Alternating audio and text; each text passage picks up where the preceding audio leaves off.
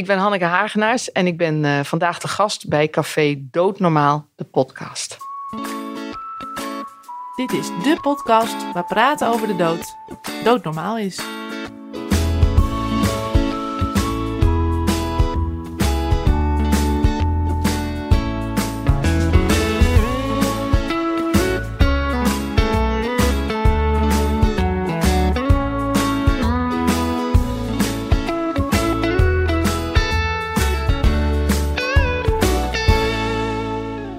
Vanuit een nog steeds verlaten kantoor van de NVVE.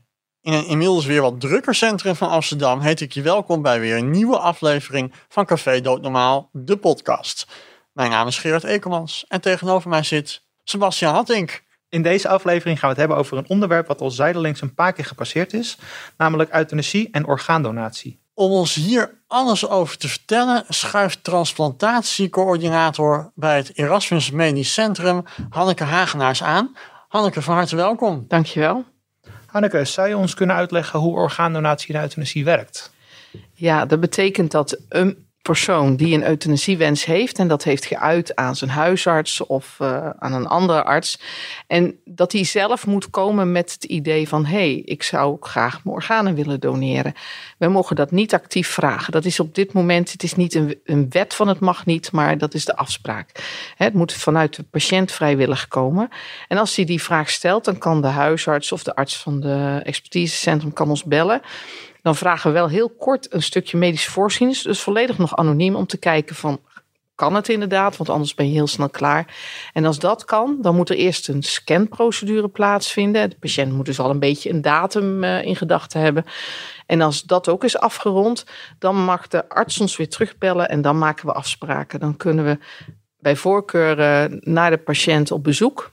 En het liefst ook met de arts erbij zodat we gelijk goed alles met elkaar kunnen bespreken. Dus we maken kennis en we kijken hè, hoe het met de patiënt is, uh, wat hij graag zou willen, wat hij niet zou willen. En vragen ook heel erg door, zoals we ook met al onze donoren doen, vragen het aan de familie, maar nu aan de patiënt zelf. Wat is zijn voorgeschiedenis, medisch, maar ook sociaal? Hoe heeft hij geleefd, gerookt, gedronken, noem maar op. En als dat allemaal nog steeds een go geeft, dan laten we meestal tegelijk wat bloed afnemen. Of wat, dat is best wel heel veel. En uh, probeer je zoveel mogelijk in één keer te doen. Als doen we, dan kijken of het bloeduitslagen goed zijn. En dan maken we weer de volgende stap naar beeldvorming. Dus een scan bijvoorbeeld of een echo. Afhankelijk van welke organen mogelijk geschikt zijn. Want die proberen we dan te onderzoeken. En uh, nou, als daar ook een go uitkomt, ja, dan hebben we al vaak de datum al een beetje vastgeprikt. En dan gaan we alle logistiek regelen. En dat betekent dus dat uh, ik zorg dat er een uitnameteam op dat moment in het ziekenhuis is. Want de patiënt moet dus in het ziekenhuis worden opgenomen voor de euthanasie. En dat betekent dat we proberen altijd dat hij zo kort mogelijk in het ziekenhuis hoeft te komen. Dan wordt hij netjes op een eigen kamer geïnstalleerd, zijn familie erbij. Hij krijgt een eigen verpleegkundige. Er is een arts van het ziekenhuis op de achtergrond om de huisarts of de arts van het expertisecentrum te ondersteunen. En dan vervolgens uh, gaat de euthanasie plaatsvinden als iedereen klaar staat. En daar zijn wij dan bij om dat stukje logistiek van de donatie allemaal te regelen. En hoe ziet het er daarna uit dan? Dan is de euthanasie uitgevoerd en dan? Ja, de euthanasie wordt uitgevoerd gewoon door de arts die dat al mm-hmm. oorspronkelijk van plan was. We proberen vaak wel een patiënt een, een, een kathetertje, een arterielijn te geven, een lijn in de slagader. De ene keer wel, de andere keer niet. En dan kan je de patiënt ook goed op de monitor volgen van als hij in slaap wordt gebracht, wat gebeurt er met zijn bloeddruk en wanneer hij overlijdt, kan je dan allemaal heel goed registreren. Dat is voor ons heel belangrijk. Als de patiënt overlijdt, dan stelt de arts die de euthanasie heeft gedaan het overlijden vast. Dat is een officiële berichtgeving. En normaal ben je dan overleden, maar als je gaat doneren, dan moeten we nog vijf minuten observeren dat je inderdaad niet meer terugkomt. Soms zie je nog wel eens even een bloeddruk terugkomen of een hartslag. Dat is heel normaal, maar dat moeten we observeren. Die moet vijf minuten weg zijn en dan gaan we heel snel met de patiënt naar de operatiekamer. Dat vertellen we natuurlijk uitvoerig van tevoren, ook vooral aan zijn familie. Want dan moet het snel. Want wat wil je? Je wil niet dat die organen te veel schade oplopen. En op het moment dat de bloedsomloop bij de patiënt stopt, dan moeten we naar de operatiekamer en dan moet daar eerst de incisie worden gemaakt. Dan moet de arts de slagader opzoeken en de aderen. Dan moeten we een canule invoeren en dan gaan we de organen koelen. Want dan zijn ze pas veilig. Je moet altijd organen koelen, anders kan je ze meteen eigenlijk ja, vernietigen, zeg maar. Dus ze moeten gekoeld worden. En dat moment tussen die bloedsomloop en het starten van die koeling, dat, is, dat heet warme ischemie, dat is wat nadelig voor een orgaan. Dus dat willen we zo kort mogelijk houden. En daarom moet het heel snel. En, en dan, als dat gebeurd is, dan kan de chirurg verder rustig gaan kijken of alles in orde is aan de binnenkant van het lichaam. En dan gaat hij die organen losmaken, vrij prepareren uit hun omgeving. Nadat dat spoelen allemaal klaar is. En dan worden die organen uitgenomen. Dus eigenlijk heeft de familie, als de persoon overleden is, vijf minuutjes om afscheid te nemen zeg maar, van Ja. het. eh, Maar je, eh, onze ervaring is, en dat geldt zowel na euthanasie als bij de andere vormen van donatie, dat de weg ernaartoe is al het afscheid nemen. En juist bij euthanasie heb ik het gevoel dat de mensen vaak dat hele traject thuis, de, de- al het afscheid nemen doen en dat naar het ziekenhuis komen, dan is volgens mij alles al gezegd en gedaan. En dan is dat alleen maar om bij die persoon te zijn. Ja. Dus ik merk zelden dat dat problemen geeft, dat dat te snel is voor mensen, die vijf minuten. Dat eh, kom ik eigenlijk niet tegen. Maar belangrijk is dat je je daar ook goed op voorbereidt. En wijkt deze procedure nou enorm af van gevallen waarin niet sprake is van euthanasie? Want dan heb je dat hele voorbereidingstraject, die tijd niet, neem Nee, ik aan. nee, dan is het ook vaak voor de familie natuurlijk ook veel confronterender. Want in die gevallen is de patiënt meestal niet aanspreekbaar. Die is diep comateus, soms hersendood. We hebben namelijk twee soorten donatie. De hersendoodprocedure, maar dan moet je voldoen aan strenge criteria. Dan mag je echt geen enkele hersenreactie meer hebben. En de andere vorm doen we donatie na circulatiestilstand, na hartstilstand. En daar valt donatie na euthanasie ook onder. En eigenlijk is de procedure verder helemaal gelijk. Behalve bij euthanasie kunnen we het langer voorbereiden. En, eh, maar op een gegeven moment bij een bonendonor, zeg maar, daar eh, heb je kortere tijd om voor te bereiden. Maar uiteindelijk is de handeling eh, bij de euthanasie wordt actief middelen toegediend. En bij de andere procedure, daar wordt eigenlijk juist dat gestopt wat het leven rekt. En dat is bijna altijd de beademingstube die eruit gaat. Eventueel medicijnen om de bloeddruk te ondersteunen. Want die patiënt heeft een heel ander ziekteverhaal.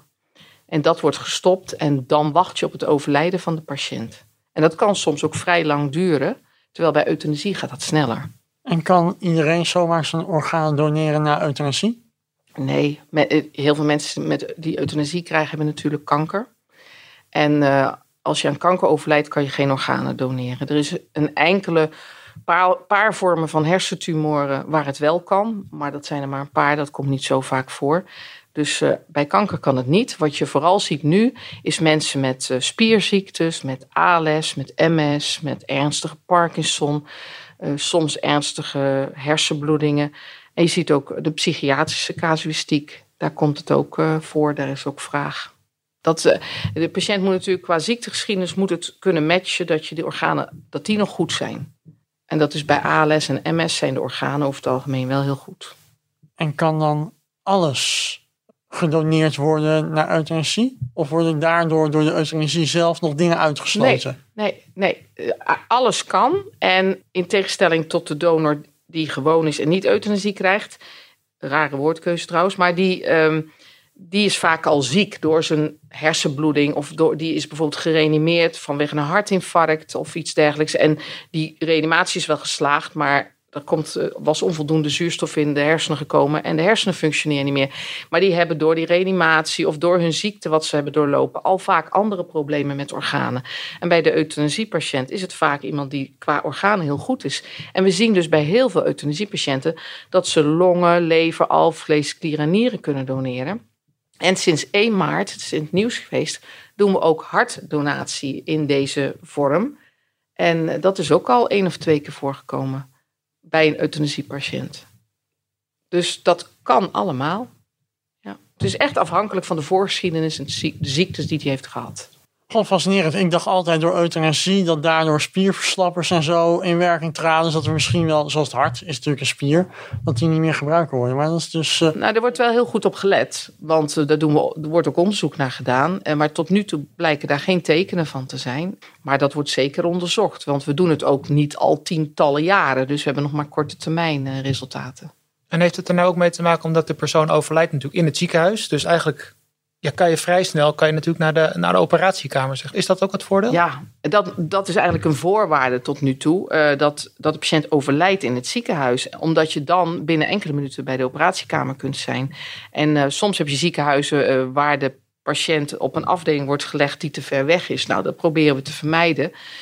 In de meeste ziekenhuizen komt de patiënt die euthanasie gaat krijgen op de intensive care terecht. Waarom? Daar is, zijn arts en verpleegkundigen donatie, orgaandonatie al gewend. Want het komt eigenlijk alleen op de intensive care voor.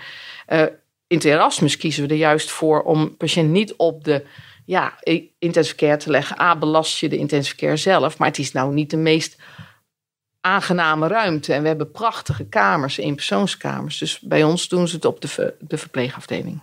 En Dus wat is, dat is wat, is, keuze. wat is jouw rol in dit hele? Vooral het coördineren van de hele, alle zaken rondom de donatie. En omdat de huisarts vaak niet zo goed op de hoogte is van wat er allemaal, hoe dat, wat er allemaal moet gebeuren, ondersteun je eigenlijk de huisarts van, of die geeft het uit handen aan ons. En, eh, maar wel belangrijk is dus, ik, wij zorgen dat die patiënt, dat we alles kunnen uitleggen aan die patiënt. We zorgen dat alle onderzoeken die nodig zijn aan die patiënt worden uitgelegd. Eh, als die daarvoor in het ziekenhuis moet komen, regelen we dat ook vooraf. En eh, begeleiden we ze dan ook, dat ze een beetje voorrang krijgen. Want je wil niet heel, te lang, heel lang bij hun zitten wachten. En vervolgens gaan we al die gegevens in een database zetten. En op het moment dat duidelijk is dat we door kunnen gaan, dan melden we met die gegevens de patiënt aan, de potentiële donor bij Eurotransplant. En daar wordt in de computer de match gemaakt per orgaan wat we gaan aanbieden met de potentiële ontvanger.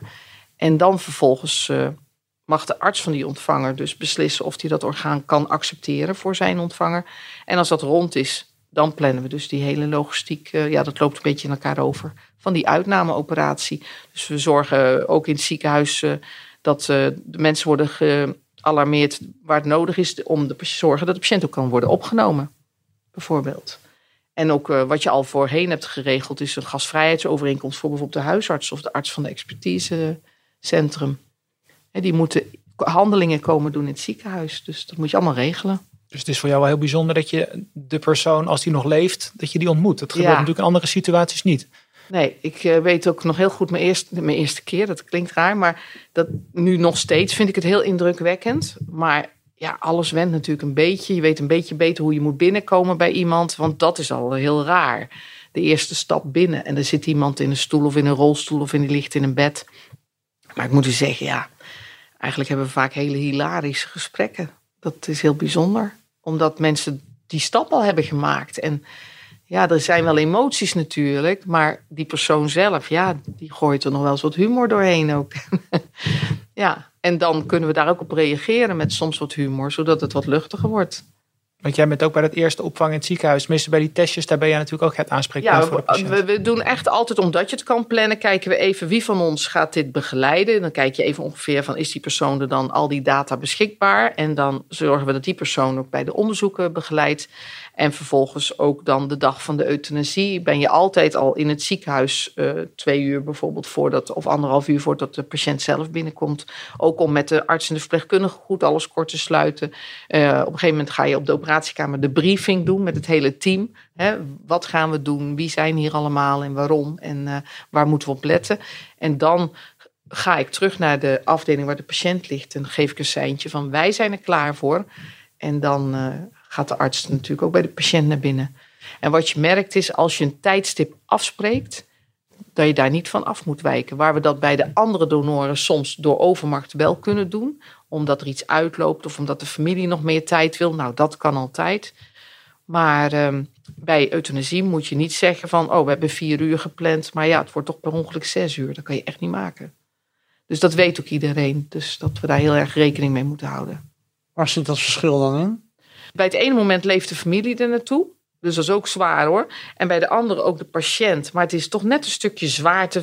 Ja, nee, dat is ook geen goede woord. Het zwaarteverschil. Maar dit is toch wel zo beladen, dat moment. En bij de andere vorm van donatie, er kunnen er meer andere situaties bij zijn. Dat je zegt van oké, de dokter is nog even bezig. Het duurt nog wat langer.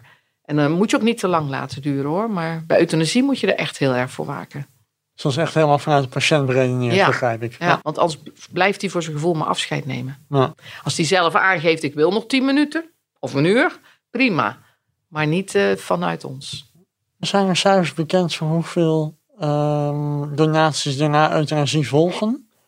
Uh, we zijn, de eerste is in, moet ik even altijd nadenken, 2012 geweest. In, en dat was nog een beetje stilletjes, want oh jee, wat gaan we doen? En uh, zelf had ik de eerste keer in 2014. En toen is het ook in het nieuws gekomen, omdat uh, de familie van mijn donor uh, de publiciteit zocht in de Donorweek in het AD. En toen zijn we daarna bij Humberto Tan in het uh, programma RTL Live, heette dat geloof ik, geweest. En eigenlijk is toen die publiciteit enorm op gang gekomen. En inmiddels zitten we in de 70. Dus. Ja, sommige jaren zit je op ongeveer 12 per jaar, dan weer wat minder. Ik geloof dat dat het maximum is, 12, 13 keer op jaarbasis. En door het hele land gebeurt het. En waarom heeft het eigenlijk zo lang geduurd tussen dat de euthanasiewet in is gegaan en het moment dat voor het eerst... Nou, eerst, ja, euthanasie is natuurlijk niet het makkelijkste onderwerp. Er heerst best wel nog, nog wel misschien taboe op. En donatie is ook geen makkelijk onderwerp. Uh, heel veel mensen willen daar ook helemaal niet over nadenken. En om die twee te combineren, ja, dat was in eerste instantie een brug te ver. Maar op een gegeven moment kwam er ook vanuit patiënten de behoefte. Het is echt op initiatief van de patiënten geweest. En dat is het eigenlijk nog steeds. Alleen er is nu meer publiciteit. Ze kunnen informatie inwinnen. Ze hebben er meer van gehoord. En uh, dus nu komt het vaker voor. In totaal dus 70 keer. Dat vind ik nog steeds weinig keer. eigenlijk. Eens, vind jij het ook weinig, Sebastian? Nou ja, als je kijkt naar dat het aan personen die euthanasie krijgen per jaar dat dat toeneemt, ja. is het nog steeds niet heel veel inderdaad. Ja, allereerst heb je natuurlijk mensen die medisch gezien toch niet kunnen, ja, omdat er iets mee aan de hand is. Hè. Wat je zegt, de toename zijn natuurlijk ook heel veel patiënten bij met kanker. Ja, de grootste groep van mensen die euthanasie krijgen is kanker. Ja. en niet iedereen wil het ook natuurlijk. En dat dat is logisch, dat respecteren we ook. En ook bijvoorbeeld bij de psychiatrische casuïstiek, dat is ook nog niet echt volledig helemaal ingevoerd. Daar zijn ook nog wel her en der bezwaren. Dus daar moeten we ook heel voorzichtig mee omgaan. En toch zou je zeggen, er is inmiddels natuurlijk ook een donorwet. Dus iedereen is donor mits je het anders aangegeven mm -hmm. hebt. Dat het aantal ook dan misschien wel toeneemt. Of ja, dat effect moeten we nog afwachten. Hè. Die, er was al een donorwet, en maar daar stond niet iedereen in geregistreerd. De helft niet in Nederland. En de nieuwe donorwet beoogt dat iedereen zich heeft geregistreerd. En die getallen lopen op. Maar we zien nog wel dat er ook wat meer mensen nu bezwaar hebben geregistreerd. En er is nog steeds een hele groep mensen die zich nog niet registreren, ondanks die twee brieven van VWS. En dat heet dan, heeft geen bezwaar geregistreerd. En dat is toch nog moeilijk om dan toch die donatie in gang te zetten, omdat de familie af en toe toch echt daar moeite mee heeft. Ook voor de artsen is dat natuurlijk wennen. Net toen die wet intrad en we allemaal trainingen hadden gepland om met die artsen daar uitgebreid in te oefenen en in, in te overleggen, kwam, uh, was de coronaperiode. Dus we konden het ook niet digitaal doen, want die artsen waren op de werkvloer nodig. Dus dat, we hebben daardoor ook weer een achterstand in die trainingen. Die hopen we weer in te halen nu. Dus dat scheelt ook nog wel. En alles wat nieuw is, in, in ons geval van donatie, roept eerst altijd verzet op. Dat mensen zeggen van ja, daar heb je ze weer met die donatie. Ik wil het niet, dat gedoe. Ik ga gewoon maar eens uh, gewoon bezwaar registreren. Of ik doe toch niks. En dat moet eerst tot rust komen. En daarna kun je zien vaak dat er dan langzaamaan de mensen er anders over gaan denken. En hun registratie hopelijk ook veranderen. Dus ik denk dat het nu nog niet op, niets oplevert. Maar we moeten rustig afwachten. Dat denk ik. Even alles laten berusten. Want denk je dat het er ook mee te maken kan hebben dat een persoon in het ziekenhuis uh, moet overlijden, zeg maar? Um, de meeste mensen overlijden natuurlijk het liefst thuis. Ja, ja. Ik weet dat er een aantal situaties zijn geweest waarin mensen dat als eis stelden. En als dat niet gehonoreerd, dat is wel twee keer eerder wel gedaan. Maar dat is toch even weer stopgezet. Er moet eerst een duidelijk protocol voor zijn, want daar komt nog zoveel meer bij kijken. En daar wordt wel over nagedacht en aan gewerkt. Maar dat heeft nogal wat voeten in de aarde. Maar ik zelf moet zeggen dat in, ook in, in heel de regio die ik ken, hebben wij die vraag nooit gekregen. Als we het mensen uitlegden, was het ook gewoon goed. Ja, want wat ik dan eigenlijk niet snap, waarom moet het per se in het ziekenhuis? Want als ik thuis overlijd en ik wil mijn organen doneren, dan kan dat natuurlijk ook. Nee, nee. Je maar kan, los van euthanasie, dus op een natuurlijke manier. Nee, ik niet. Als je, je kan alleen maar organen doneren als je in het ziekenhuis komt en nog in leven kunt worden gehouden met de apparatuur op de intensive care, met beademingsapparatuur, met uh, medicijnen voor je bloeddruk.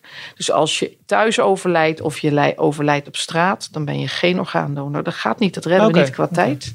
Dat wist ik niet. Ja. Dat is niet. Ja, dus eigenlijk, ja, heel veel mensen zijn bang van, eh, oh, als ik me als donor registreer, dan word ik eerder doodverklaard bijvoorbeeld. Nou, de kans dat je donor wordt is vele malen kleiner als dat je een orgaan nodig hebt. Want er is maar een heel klein gedeelte die op de intensive care terechtkomt en daar overlijdt. Hè, ook de artsen op de spoedeisende hulp, die zijn wel alert. Als daar iemand binnenkomt met een ernstig hersenletsel bijvoorbeeld, grote hersenbloeding, dan weten ze, als ze daar al zien aan de CT-scan en ook aan wat ze bij de patiënt zien, dat er eigenlijk geen behandeling meer mogelijk is. Ja, dan was het vroeger oké, dan werd de behandeling gestopt en dan overleed de patiënt. En nu trek, moeten ze eerst even bij ons bellen en zeggen van oké, ik heb hier een patiënt, dit is er aan de hand. Um, hij heeft geen bezwaar geregistreerd. Nou, dan mag hij naar de intensive care worden gebracht in afwachting van de toestemming van de familie om te kunnen doneren. Dus maar dan is hij al op de spoedeisende hulp binnen. Waar ze al die handelingen al kunnen verrichten om in ieder geval te zorgen dat die, die bloedsomloop blijft lopen. Dus het leven wordt gek genoeg gezegd eerder verlengd dan verkort als je bent. Sorry, zeg nog eens. Het leven wordt, eer, wordt eerder verlengd dan uh, gerekt dan. Uh... Ja, als je orgaandonor bent, dan duurt het misschien wel een dag langer, bijvoorbeeld, voordat je overlijdt als wanneer je niet donor bent. En ja, dat kan voor sommigen klinken zo van vreselijk, maar als iemand echt na een ongeval, hè, die gaat gewoon fluitend de deur uit thuis en even later wordt zijn familie gebeld dat hij in het ziekenhuis ligt in coma, misschien al wel hersendood. En de artsen zeggen niets meer aan te doen, we stoppen. Dan overlijdt zo iemand ook heel snel. En nu, door die donatie, kunnen ze eerst eens even rustig bij zo iemand zitten. Kunnen ze eerst eens het idee laten binnen indalen van wat er is gebeurd. En als ze dat beseffen, kunnen ze ook beginnen aan een stukje afscheid nemen. En daarin, ja, eigenlijk komen we dan tegemoet, want wij hebben die tijd nodig om zaken te regelen. Ja. dus het tegenovergestelde is waar voor de meeste mensen bang Juist, zijn. en ook om aan te tonen dat je overleden bent, moeten we ofwel die hersendoodtesten doen. Die zijn heel hè, door de Gezondheidsraad voorgeschreven, zijn wettelijk geldig. En bij die andere donatie, net als bij euthanasie, ben je overleden normaliter. Als je bloedsomloop stopt, maar moeten wij dat nog vijf minuten observeren. Dus je wordt juist niet eerder doodverklaard. We moeten veel harder ons best doen om aan te tonen dat je dood bent. Moet een euthanasiepatiënt nog ergens aan denken voorafgaand aan uh, donatie bij euthanasie? Nee, wat hij zou willen. Hij mag nadenken over wat hij wel en wat hij niet wil. Maar de meesten willen dan toch eerst informatie nog van ons. Hè? Maar als ze zelf informeren, dan uh, kan dat ook natuurlijk. En vooral ook inderdaad over hoe zij hun laatste dagen willen doorbrengen. En wij vragen ook bijvoorbeeld eh, met de onderzoeken die nodig zijn. Dan bieden wij aan dat we allemaal onderzoeken doen die zo min mogelijk belastend zijn. Bij iemand die hersendood is of diep comateus doen we bijvoorbeeld een bronchoscopie met een buisje in de beademingstube kijken of de longen goed zijn. Zo'n euthanasiepatiënt ligt vrijwel nooit aan de beademing en die gaan we niet dat onderzoek laten doen, want dat zou heel vervelend zijn. Dan doen we het met een CT-scan bijvoorbeeld. En uh, dan, dan hebben we iets minder mogelijkheden om de longen van binnen te zien. Echt aan de binnenkant, het weefsel. Maar dat kan dan wel als de patiënt is overleden op de operatiekamer. Dus hè, we, we nemen iets meer risico's. Ook van onze kant uit van oké, we gaan hem niet belasten met vreselijke onderzoeken. Dus we weten later pas echt of het goed is. Dus echt iets bedenken van tevoren. Waar zou moeten denken? Ik zou het niet weten, maar zou ik eens moeten vragen aan ze. Er zijn natuurlijk heel veel artsen die willen niet meewerken aan euthanasieverzoek. Geldt dat ook voor ziekenhuizen als het gaat over euthanasie bij orgaandonatie? Nou, euthanasie weer orgaandonatie of alleen euthanasie. Eh, ik denk dat dat bijna altijd gekoppeld is. Als een ziekenhuis niet aan euthanasie wil meewerken, dan, dan volgt er ook uit dat hij niet donatie naar euthanasie wil doen. Maar ik ken er geen. Dus, maar dat kan toeval zijn. Er zullen vast nog wel een paar ziekenhuizen zijn, met name die op streng christelijke gronden, die het misschien niet toestaan. Maar dan kan je kijken voor de patiënt of er een ander ziekenhuis is. Je hebt altijd de voorkeur dat de patiënt bekend is in een ziekenhuis en dat je daar doet. Dat is een behandelrelatie, dat, dat is je voorkeur. Maar als die er niet is, dan kijk je van wat is er dan wel mogelijk. En de, de handreiking, de richtlijn die gemaakt is, die is inmiddels landelijk bekend. En steeds meer ziekenhuizen zijn aan de slag gegaan om dat een stukje te vertalen naar hun eigen situatie. Want je hebt altijd wat dingetjes die je moet aanpassen. Dus uh, ja, eigenlijk bijna alle ziekenhuizen staan er voor open.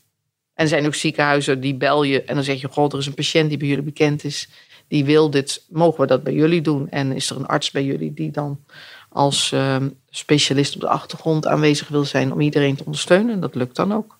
En als je bijvoorbeeld je hersens wil doneren aan de hersenbank, gaat dat ook via Ja. jullie? Nee, nou nee, maar eh, de patiënt moet zelf aangemeld zijn. Mhm. Maar dan werken we wel samen. Dan eh, ja. bellen wij ofwel voor hen de hersenbank of ze doen dat nog zelf. Maar daarna hebben we contact met de mensen van de hersenbank. Vooral voor de logistiek. Van wanneer komt de patiënt, is de patiënt klaar op de operatiekamer bij de orgaanuitname. En dan moet hij zo snel mogelijk naar de hersenbank. Dus dan hebben we contact met elkaar. Oké. Zou wat jou betreft meer aandacht moeten zijn van de mogelijkheid tot orgaandonatie bij euthanasie? Ehm, dat is de discussie, vind ik persoonlijk helemaal hoor. Van moet je wachten tot een patiënt er zelf mee komt? Of zou je als arts, behandelend arts van de patiënt, hè, niet wij, maar de behandelend arts, de huisarts bijvoorbeeld van de patiënt, hem, de patiënt erop kunnen attenderen. Van goh, hè, je hebt deze wens, heb je daar al eens over nagedacht?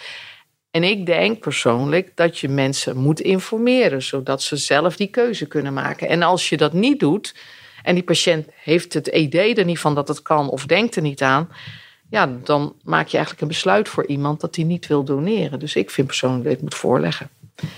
Maar dat is een heel persoonlijke mening en niet iedereen deelt die. en dat, dat kost tijd. Er is natuurlijk ook heel veel onbekendheid. Althans, ik kan me voorstellen dat heel veel mensen denken... nou, ik word op een actieve manier, dus door euthanasie eh, overlijd ik... met een middel wat in mij wordt gebracht. Ja. Wellicht kan het niet, terwijl het eigenlijk gewoon... Ja, het, het hangt echt per patiënt van de situatie af. Ja. Ja. maar de middelen aan zich is geen probleem. Het is puur het onderliggende ziektebeeld waar je naar moet kijken. En ook de voorgeschiedenis. Je kan eh, ALS of MS hebben en eh, denken dat je goede organen hebt. Maar ja, als je verschrikkelijk veel hebt gerookt bijvoorbeeld... en je hebt veel gedronken of je bent ja, toch adipeus... dan kan het zijn dat er al een paar organen toch niet geschikt zijn. Heb je misschien nog wel twee nieren die geschikt zijn. Dus wij zeggen, en dat geldt eigenlijk voor alle donoren. Mensen die al van tevoren denken, nou, mijn organen wil je niet hoor. Dus ik registreer me maar niet. Of met bezwaar. Dan zeg ik, doe dat alsjeblieft niet. Als je zegt, ik zou best donor willen zijn, vul dat dan in. En op het moment dat je overlijdt, dan kijken wij wat er wel en niet kan. Want er is ook heel veel ontwikkeling op dat gebied. We kunnen steeds meer. Dat is eh, hoopvol. Ja, ja, ik vind van wel. Dat kan heel veel. Ik denk dat de wachtlijsten heel ver weggewerkt kan worden als er meer mensen toestemming geven. Dat, daar ligt de bottleneck, dat we niet zoveel donoren hebben. Maar ben je eigenlijk geregistreerd, Sebastiaan? Ik ben geregistreerd. Ja? Ja. En eh, als zijn eh, gebruik maar? Ja. Ja, ik zelf ook. Ik ook. Kijk, ja. Nee, dat zegt het iedereen. Ik Dat durf is jou- vanzelfsprekend, maar dat is niet waar hoor. Nee. Nee. Ik, eh, ik weet niet of ik collega's heb die niet geregistreerd zijn. Maar ik was al op mijn achttiende toen ik dat rode codicilboekje zag liggen. Toen wist ik van heel deze baan en deze mogelijkheden nog niet eens af. Net als iedereen dacht ik, oké, dan ga je doodhalen als je organen eruit klaar. En wat nu belangrijk is, is dat we meer kans krijgen om de mensen uit te leggen. Zo makkelijk is het niet. We hebben echt wel tijd nodig. Hè? Bij die euthanasie zeggen we vaak, het liefst willen we toch minimaal twee weken van tevoren het weten. Want dan kan je alles rustig met iedereen voorbereiden. Nou, ik weet nog wel, de eerste keer moest in drie dagen of vier dagen. Hebben we ook voor elkaar gekregen. Want een andere soort donor moeten we in enkele uren doen. Maar ook dan duurt het soms ook zeker wel een dag. En dat zijn dingen, dat, dat weten mensen vaak niet. En dat valt voor de familie dan heel erg tegen. Dus eh, dat zou ik graag nog eens eh, onder de aandacht willen brengen. Maar daar krijgen we in de media niet zoveel kans voor. En krijgt de familie na achteraf nog te horen wat er met de organen gebeurd is? Ja, als ze dat willen, dan eh, doen we altijd na een maand of twee, eh, nemen contact met ze op. We bieden ook aan dat we eventueel bij hun thuis langskomen om nog eens na te praten. Dat is allemaal vrijblijvend. En eh, in ieder geval, ofwel thuis of per telefoon, kunnen we vertellen hoe, wat er verder is met, met het orgaan is gebeurd, wat is uitgenomen. We nemen dus alleen organen uit als we ook weten dat, dat ze geschikt zullen zijn. En als ze dat niet zijn, blijven ze ofwel bij de patiënt, ofwel hebben we besproken dat hij bijvoorbeeld voor transplantatieonderzoek mag, omdat we ook nog heel veel willen leren. En dat kan je dan terugkoppelen, dus welke organen getransporteerd zijn. Je mag vertellen of het bij een man of een vrouw is en eh, hoe oud ongeveer, niet de exacte leeftijd, categorie. En of het goed gaat. Niet te gedetailleerd, maar ook als iemand het niet heeft gered na transplantatie, dan vertellen we dat ook eerlijk. Want eh, ja, we gaan niet onzinverhalen ophangen. En kan iemand die gaat overlijden zelf nog horen wie de organen krijgt? Mm, Nee, maar bij euthanasie. Nou, dan zou- dan in dit ja. geval? Ja. nou, we weten van eh, de meeste organen wel al wie de ontvangers gaan worden dan. Of wie, dat weet ik niet. Ik weet hooguit een man of een vrouw en ook een leeftijdscategorie. Dus ehm, de meeste vragen daar niet om. Dus ik zit te denken, ik heb het zelf niet meegemaakt dat ze erom vroegen. Maar in feite kun je het zeggen, ja, die persoon heeft daar net zoveel recht op. Maar ja, hij, moet het ook, ver- hij of zij moet het ook vragen. Dus eh, vinden wij. De familie krijgt het dan achteraf wel te horen. Maar ik heb wel inderdaad gehoord dat de familie dat vroeg en dat de patiënt zelf zei: nee, dat wil ik niet weten. Dat heb ik wel meegemaakt.